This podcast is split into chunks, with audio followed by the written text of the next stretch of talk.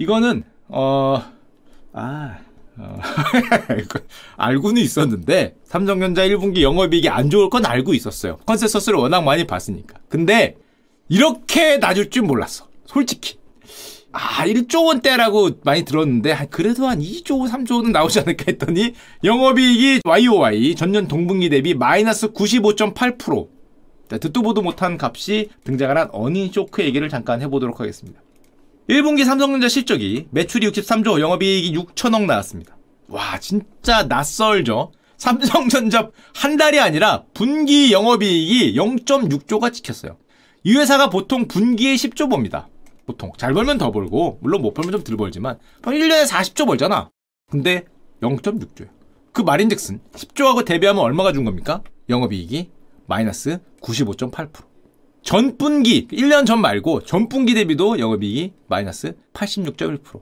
매출은 늘었는데 비용이 늘어서 영업이익이 줄었냐? 매출도 마이너스 19%.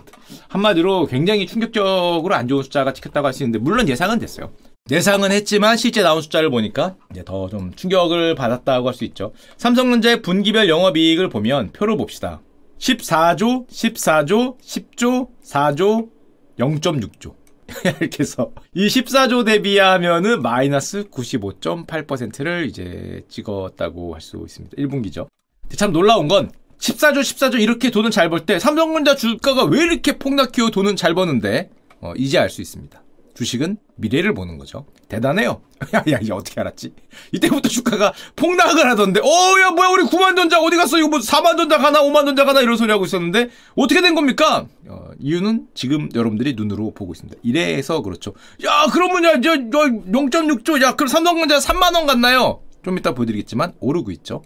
야, 킹 반영 됐다! 킹 반영 뭐 그걸 얘기를 하면서 오 이런 주가는 오르고 있습니다. 뭐지? 오 망했는데 왜 오르나요? 그거 망했잖아. 그거 옛날 얘기잖아. 왜 자꾸 옛날 얘기를 해? 미래 얘기를 해야지. 주가가 옛날 건가? 아이 뭐, 넌 차트 보고 주가를 해. 차트는 옛날 모습이잖아. 앞으로 미래를 봐야지. 요런 소리를 하면서 삼성전자가 주가는 그래도 어야 오르고 있는데 그런 모습을 보이고 있는데 연도별 영업이익 추이를 보면 2015년 26조 원, 2017년 53조 원, 2018년 무려 거의 60조 가까이 벌면서 이 기업은 미친 기업인가라는 생각을 하게 만들었죠. 이대로 가면은 1년에 100조 버나? 뭐 이런 생각을 하다가 어... 그래 도 2, 30조만 벌어도 엄청 잘 버는 거다 하다가 지금 한 분기에 0.6조가 찍힌 겁니다. 이게 만약에 아 그럴 리는 없겠지만 곱하기 4를 한다. 그러면 한 분기니까 4분기 동안 2조 본 거죠. 2조. 2조 벌면 진짜 여기 있는 겁니다. 진짜 여기 있는 거기 때문에 네, 반등하리라 이제 믿어 의심치 않죠. 삼성전자의 부문별 영업 이익을 보면 반도체가 역시 안 좋죠. 그 다음에 무선사업부가 좀 추정입니다. 추정. 애널리스트 형들마다 좀 달라요. 무선사업부가 좀 좋고 3조 원, 디스플레이도 벌고 그 다음에 반도체가 이제 한 4.3조 원 정도 주로 적자를 냈다고 할 수 있는데 보면 그럼 반도체 왜 이렇게 안 좋았냐? 삼성전자는 이렇게 발표했습니다. 전 세계적으로 IT 수요가 감소했고 반도체 재고가 너무 쌓여서 주력 기업들이 반도체 재고 조정을 하고 있다. 한마디로 안 산다. 안 사기 때문에 재고가 늘고 가격 하락을 경험을 해서 Q와 P가 그러니까 수요와 어떤 가격이 동시에 떨어지는 그런 현상을 보이고 있다는 건데 삼성전자의 반도체 재고 자산 추이를 보면 2022년 4분기까지 현재 29조 원입니다. 거의 30조 원의 재고가 쌓여 있어요. 여기 창고에 있어요. 창고에 있건 어디 쌓여 있는 거죠. 하여튼 안 나갔어. 안 나갔기 때문에 저게 일단 다 팔려야 되는 상황이라고 할 수 있고 물론 적정 재고란 게 있습니다. 이게 들어오고 나가고 있기 때문에 적정 재고가 있는데 적정 재고를 한참 넘었죠. 삼성전자가 이 실적보다도 사람들이 더 크게 놀랬던 건 공식 설명 자료를 냈는데 지난 분기인가부터 내고 있죠. 추가로 공급성이 확보되어 있는 제품을 중심으로는 의미 있는 수준까지 이게 신문 헤드라인을 모조리 장식했죠. 메모리 생산량을 어떻게 하겠다? 하향 조정하겠다. 처음 나온 단어예요. 메모리 생산량을 하향시키겠다. 이게 25년 만에 나온 단어라고 합니다. 삼성전자 역사상 25년 만에 나온 단어인데 무슨 소리냐? 인위적으로 메모리를 감산하겠다. 그동안은 감산 안 하고 남들 죽을 때까지 치킨 게임을 하겠다는 게 삼성전자의 입장이었는데 마이너스 95% 펀치를 냥냥하게 맞은 다음에 잠깐만 잠깐만 잠깐만 야 센데? 이렇게 생각하면서 인위적 메모리 감산을 결정했다라고 할 수 있죠. 대부분 삼성전자 정도의 기업이면은 감산을 하긴 해도 생산 라인 최적화 그러니까 무리해서 안 돌리고 웨이퍼 좀 조금 투입하고 하는 식으로 기술적으로 약간 약간 조정을 했어요. 미세 조정을 했는데 이번 발표한 거는 인위적으로 공장을 쉴지 아예 뭐 격일로 갈지 뭐를 아예 폐쇄를 할지 아예 웨이퍼 튜브를 안 넣을지 모르겠지만 적극적으로 생산량을 줄이겠다는 뜻이라고 할 수 있습니다. 이런 인위적인 감사는 아까 얘기 드렸지만 IMF 1998년 이후로 25년 만이라고 하니까 뭐 놀라운 발표를 실시간으로 보고 있다고 할 수 있죠. 불과 작년 말에 실적 발표할 때 삼성전자 이렇게 얘기를 했거든요. 인위적인 감사는 없다. 해보자. 라고 했는데 한 분기만에 입장이 완전히 바뀌었다고 할 수 있고 물론 생각보다 수요 회복이 느려. 그리고 재고 증가폭이 커. 그리고 가격이 너무 오래 떨어지고 있어. 그럼 결정을 해야겠죠. 생산량을 유지해서 치킨 게임으로 계속 갈 거냐. 조금만 더 하면은 죽일 수도 있을 것 같은데. 근데 문제는 치킨 게임으로 가려고 보니까 메모리 반도체는 기업이 3개잖아. 삼성전자, SK 하이닉스, 마이크론. 그럼 누구를? 야, 우리 우리 대한민국 입장에서는 누구를 죽인다는겨? 살아있는 게 세 기업인데 SK 마이크론. 야, 마이크로 미국 기업 네가 죽이려다가 네가 죽는 거 아닌가? 뭐 이런 생각 약간 들고 SK하이닉스는 한국 기업인데 살려야지. 뭐 이런 약간 느낌도 있기 때문에 조금 애매하다고 할 수 있죠. SK하이닉스도? 아니 그거 가격. 세 기업이 하고 있는데 그 감사 안 하고 가격 떨궈서 누구랑 뭘 하겠다는겨? 이런 얘기를 이제 많이 했기 때문에 아마 영향을 주지 않을까 생각이 되고 게다가 실적이 한 50% 정도 떨어졌으면 버텼을 텐데 마이너스 95.8%의 펀치를 맞으니까 아주 생각보다 심각해질 수 있죠. 이대로 간다면은 정말 어떤 쿵 하는 쇼크가 올 수도 있기 때문에 이 감산을 통해서 가격을 좀 올리고 실적을 보존하는 게 낫다는 쪽으로 판단을 한 것 같습니다. 이 분기별 디램 가격 추이를 보면 작년에도 가격이 좋다는 소리가 안 나왔는데 지금 반값 됐죠. 반값 되고도 잘 안 팔린다고 할 수 있으니까 이 반도체가 잘 안 팔리는 게 경제적으로 어떤 영향을 미쳤냐면 예전에 많이 보여드렸지만 3월값 도 나왔습니다. 3월에 반도체 수출이 얼마가 찍혔냐? 마이너스 34.5%가 찍혔어요. 제가 2월 달에 보여드렸거든요. 1월에 마이너스 44%, 2월에 마이너스 42%, 3월에 마이너스 34%. 야, 야, 이거, 야, 우리나라 주력 수출품이야. 우리나라 주력 수출품인데, 마이너스 10%만 해도 기분이 안 좋은데, 마이너스 40, 40, 30을 찍고 있으니까, 정말 경제 지표에는 엄청난 악영향을 주고 있다는 거를 뭐, 누구나 알 수 있고, 대한민국 무역 수지 추이를 보면, 작년 2022년에 대한민국 역사상 무역 수지가 최대로 났어요. 거의 60조가 났습니다. 478억 달러. 근데 올해는 한 분기 지났거든요. 1, 2, 3월 3개월 지났는데 작년 적자의 거의 절반을 채웠어요. 물론 나아지겠지. 나아질 텐데 이거 곱하기 4 하면 야 그럴 일은 없겠지만 저거 곱하기 4 하면 작년에 두 배잖아. 작년 무역 적자도 역대 최대였는데 이거 두 배를 깨지면 안 되기 때문에 조금 조절에 나서고 있다라고 보면 되고 물론 여러분 다 아시겠지만 주요 수출 대상국별로 무역 수지를 보면 우리나라 1, 2위 수출국이 당연히 미국과 중국입니다. 근데 미국은 그래도 뭐 이렇게 떨어지고 있지만 어느 정도 무역 수지가 유지가 되는데 최근 몇 년간 여기 2018년이죠. 최근 몇 년간 3, 4년간에 걸쳐서 급격하게 떨어지는 나라가 있으니 당연히 중국입니다. 중국 무역 수지가 저렇게 급격하게 하락하고 있는 게 사실 우리나라의 무역 수지의 악화의 가장 결정적인 이유라고 할 수 있는데 뭐 우리가 많이 돈을 벌던 나라에서 이제는 오히려 적자국이 됐기 때문에 이게 그대로 다 영향을 미친다고 할 수 있습니다. 물론 그럼 중국의 수출이 왜 이렇게 안 좋아졌냐? 첫 번째 이유는 중국도 경제 성장률이 둔화가 됐죠. 2022년에 성장률이 3%밖에 안 됩니다. 목표는 5.5였어요. 많이 내려갔다고 볼 수 있고 2023년 중국 성장률 목표가 5%인데 지킬 수 있을지 모르겠습니다. 또다시 뭐 3자나 뭐 이렇게 찍는 게 되면은 역시 경기가 안 좋아질 수 있고 자 그러면 만약에 중국이 경기가 안 좋아져서 우리나라 수출이 안 좋은 거라면 중국의 경기가 좋아지거나 리오프닝을 하면은 우리나라 수출도 올라가지 않냐 라는 기대를 했는데 2022년에 리오프닝을 조금 했죠. 그 중국 경제 성장률이 어느 정도 수출 증가율이 올라갔습니다. 근데 대한민국의 중국 수출 증가율은 오히려 빠졌어요. 중국이 회복을 하는데 그 온기가 우리나라에 안 온다는 거죠. 오히려 마이너스로 떨어지고 있는 모습을 보이고 있다. 그럼 이거는 물론 여러 가지 이유가 있죠. 백만 가지 이유가 있는데 어떤 기본적인 이유가 있냐? 우리가 몇 년 전부터 미중 갈등을 보고 있습니다. 미국과 중국이 싸우는 거. 미국이 맨날 공급망을 뭐 개편하겠다. 그다음에 한국과 일본, 미국이 낀 공급망을 만들겠다고 얘기를 하죠. 미국의 중국 고립화 전략이라고 볼 수 있는데 문제는 이거 우리나라 우리 입장에서만 보니까 공급망 구조 개편이고 뭐 이런 건데 중국 입장에서 보면 한국, 미국, 일본은 중국의 3대 수출 국가입니다. 근데 얘네들이 자기들끼리 공급망을 만들어서 자기들끼리 돌리고 최첨단 기술을 갖고 있는 뭐 그런 반도체나 뭐 어떤 그런 것들은 중국을 배제하겠다는 거잖아요. 싸구려만 넘기고. 중국 입장에서는 그래요. 그럼 중국도 살아야 될 거 아니에요. 얘네 입장에서는. 중국이 이거에 맞서기 위한 전략을 발표해요. 어떤 전략을 세우겠습니까? 3대 수출입 국가 한국, 미국, 일본이 중국에 대항해서 벽을 치고 자기들끼리 하겠다. 중국도 거기에 대응해서 이 Fortress China라 그러는데 중국 요새화 전략. 자체 공급망 중국도 있어야지. 중국인이라고 생각해보면. 쟤들이 만약에 마음 먹고 끊으면 어떻게 할 건가? 우린 그대로 죽을 거냐? 죽을 수 없으니까 중국도 중국 나름대로 그런 거에 대한 자체 공급망을 가져야 된다는 전략을 핍니다. 이미 오래됐어요. 미중 갈등이 생긴 게 언젠데. 거의 10년 가까이 된 얘기니까 시진핑 시대 처음부터 중국 경제 독립을 위한 계획을 세우고 있죠. 발표됐고 Fortress China라고 합니다. 한마디로 서방에 의존하지 않는 자급자족 기술 강대국. 너희가 봉쇄해도 지금 미국이 말하는 그런 뭐, 뭐 공급망 재편에서 봉쇄를 해도 중국은 스스로 생존할 수 있어야 된다.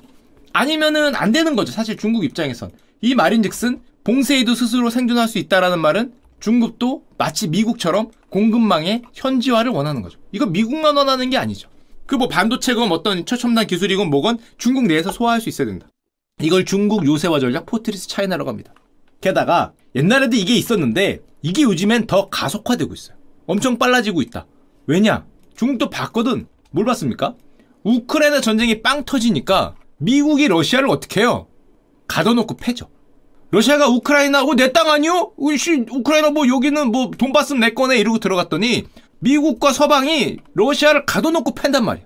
돈 뭐 이런 것도 달러 이런 것도 당연히 막는 것도 떠나서 일로 가는 수출입을 다 막아버리니까 러시아가 고립됐잖아요. 한마디로 고립되면서 마치 예전 냉전 시대처럼 소련처럼 러시아 무너뜨리기를 시도하고 있으니까 중국도 이걸 봤죠. 모스크바의 제재를 봤단 말이에요. 그 중국 입장에서는 우리하고 다른 게 저게 남 얘기가 아니야. 남 얘기가. 왜냐? 러시아는 우크라이나 쳐다가면서 내 땅을 찾았겠다 그러지만 중국의 최대 목표는 뭡니까? 대만이죠.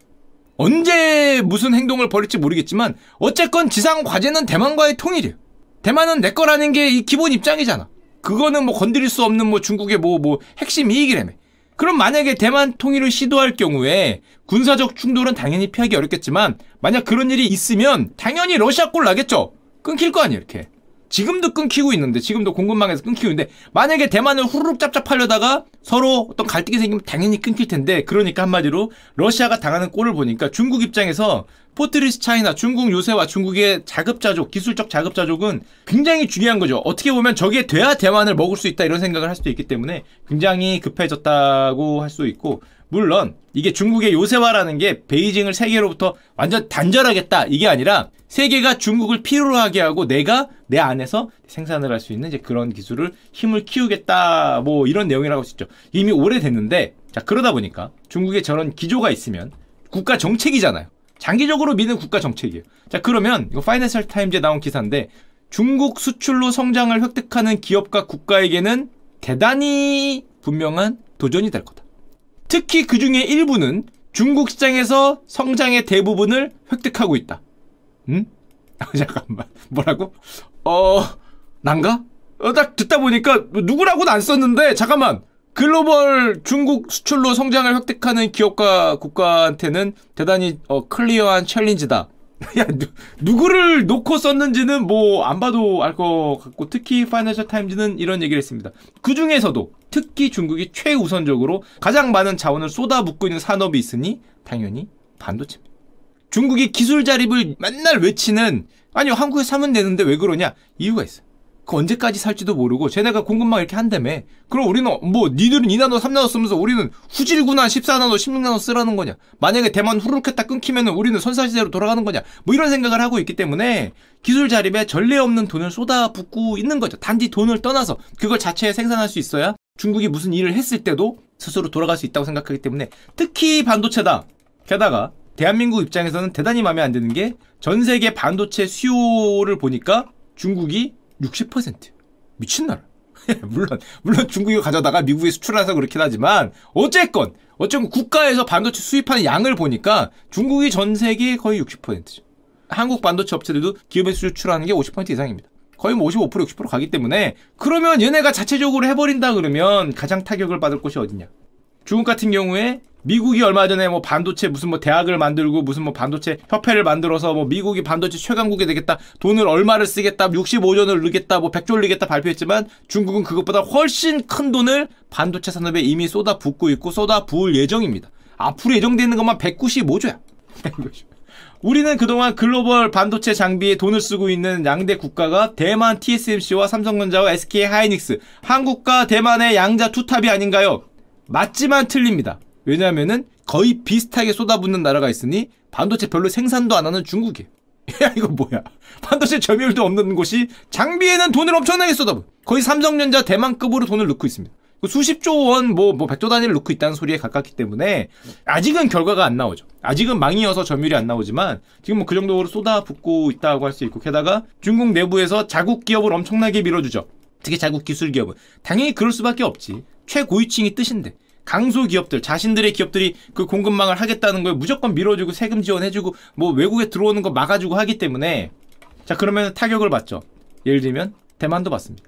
대만의 월별 수출 증가율을 보면 우리나라처럼 쭉 내려오고 있죠. 12%, 12%, 12%. 대만도 요즘 안 좋아요. 대만도 안 좋은데 그나마 대만은 그래도 같은 화교권 국가입니다. 마리아도 통해. 또 홍콩 선전 옆에 있어요.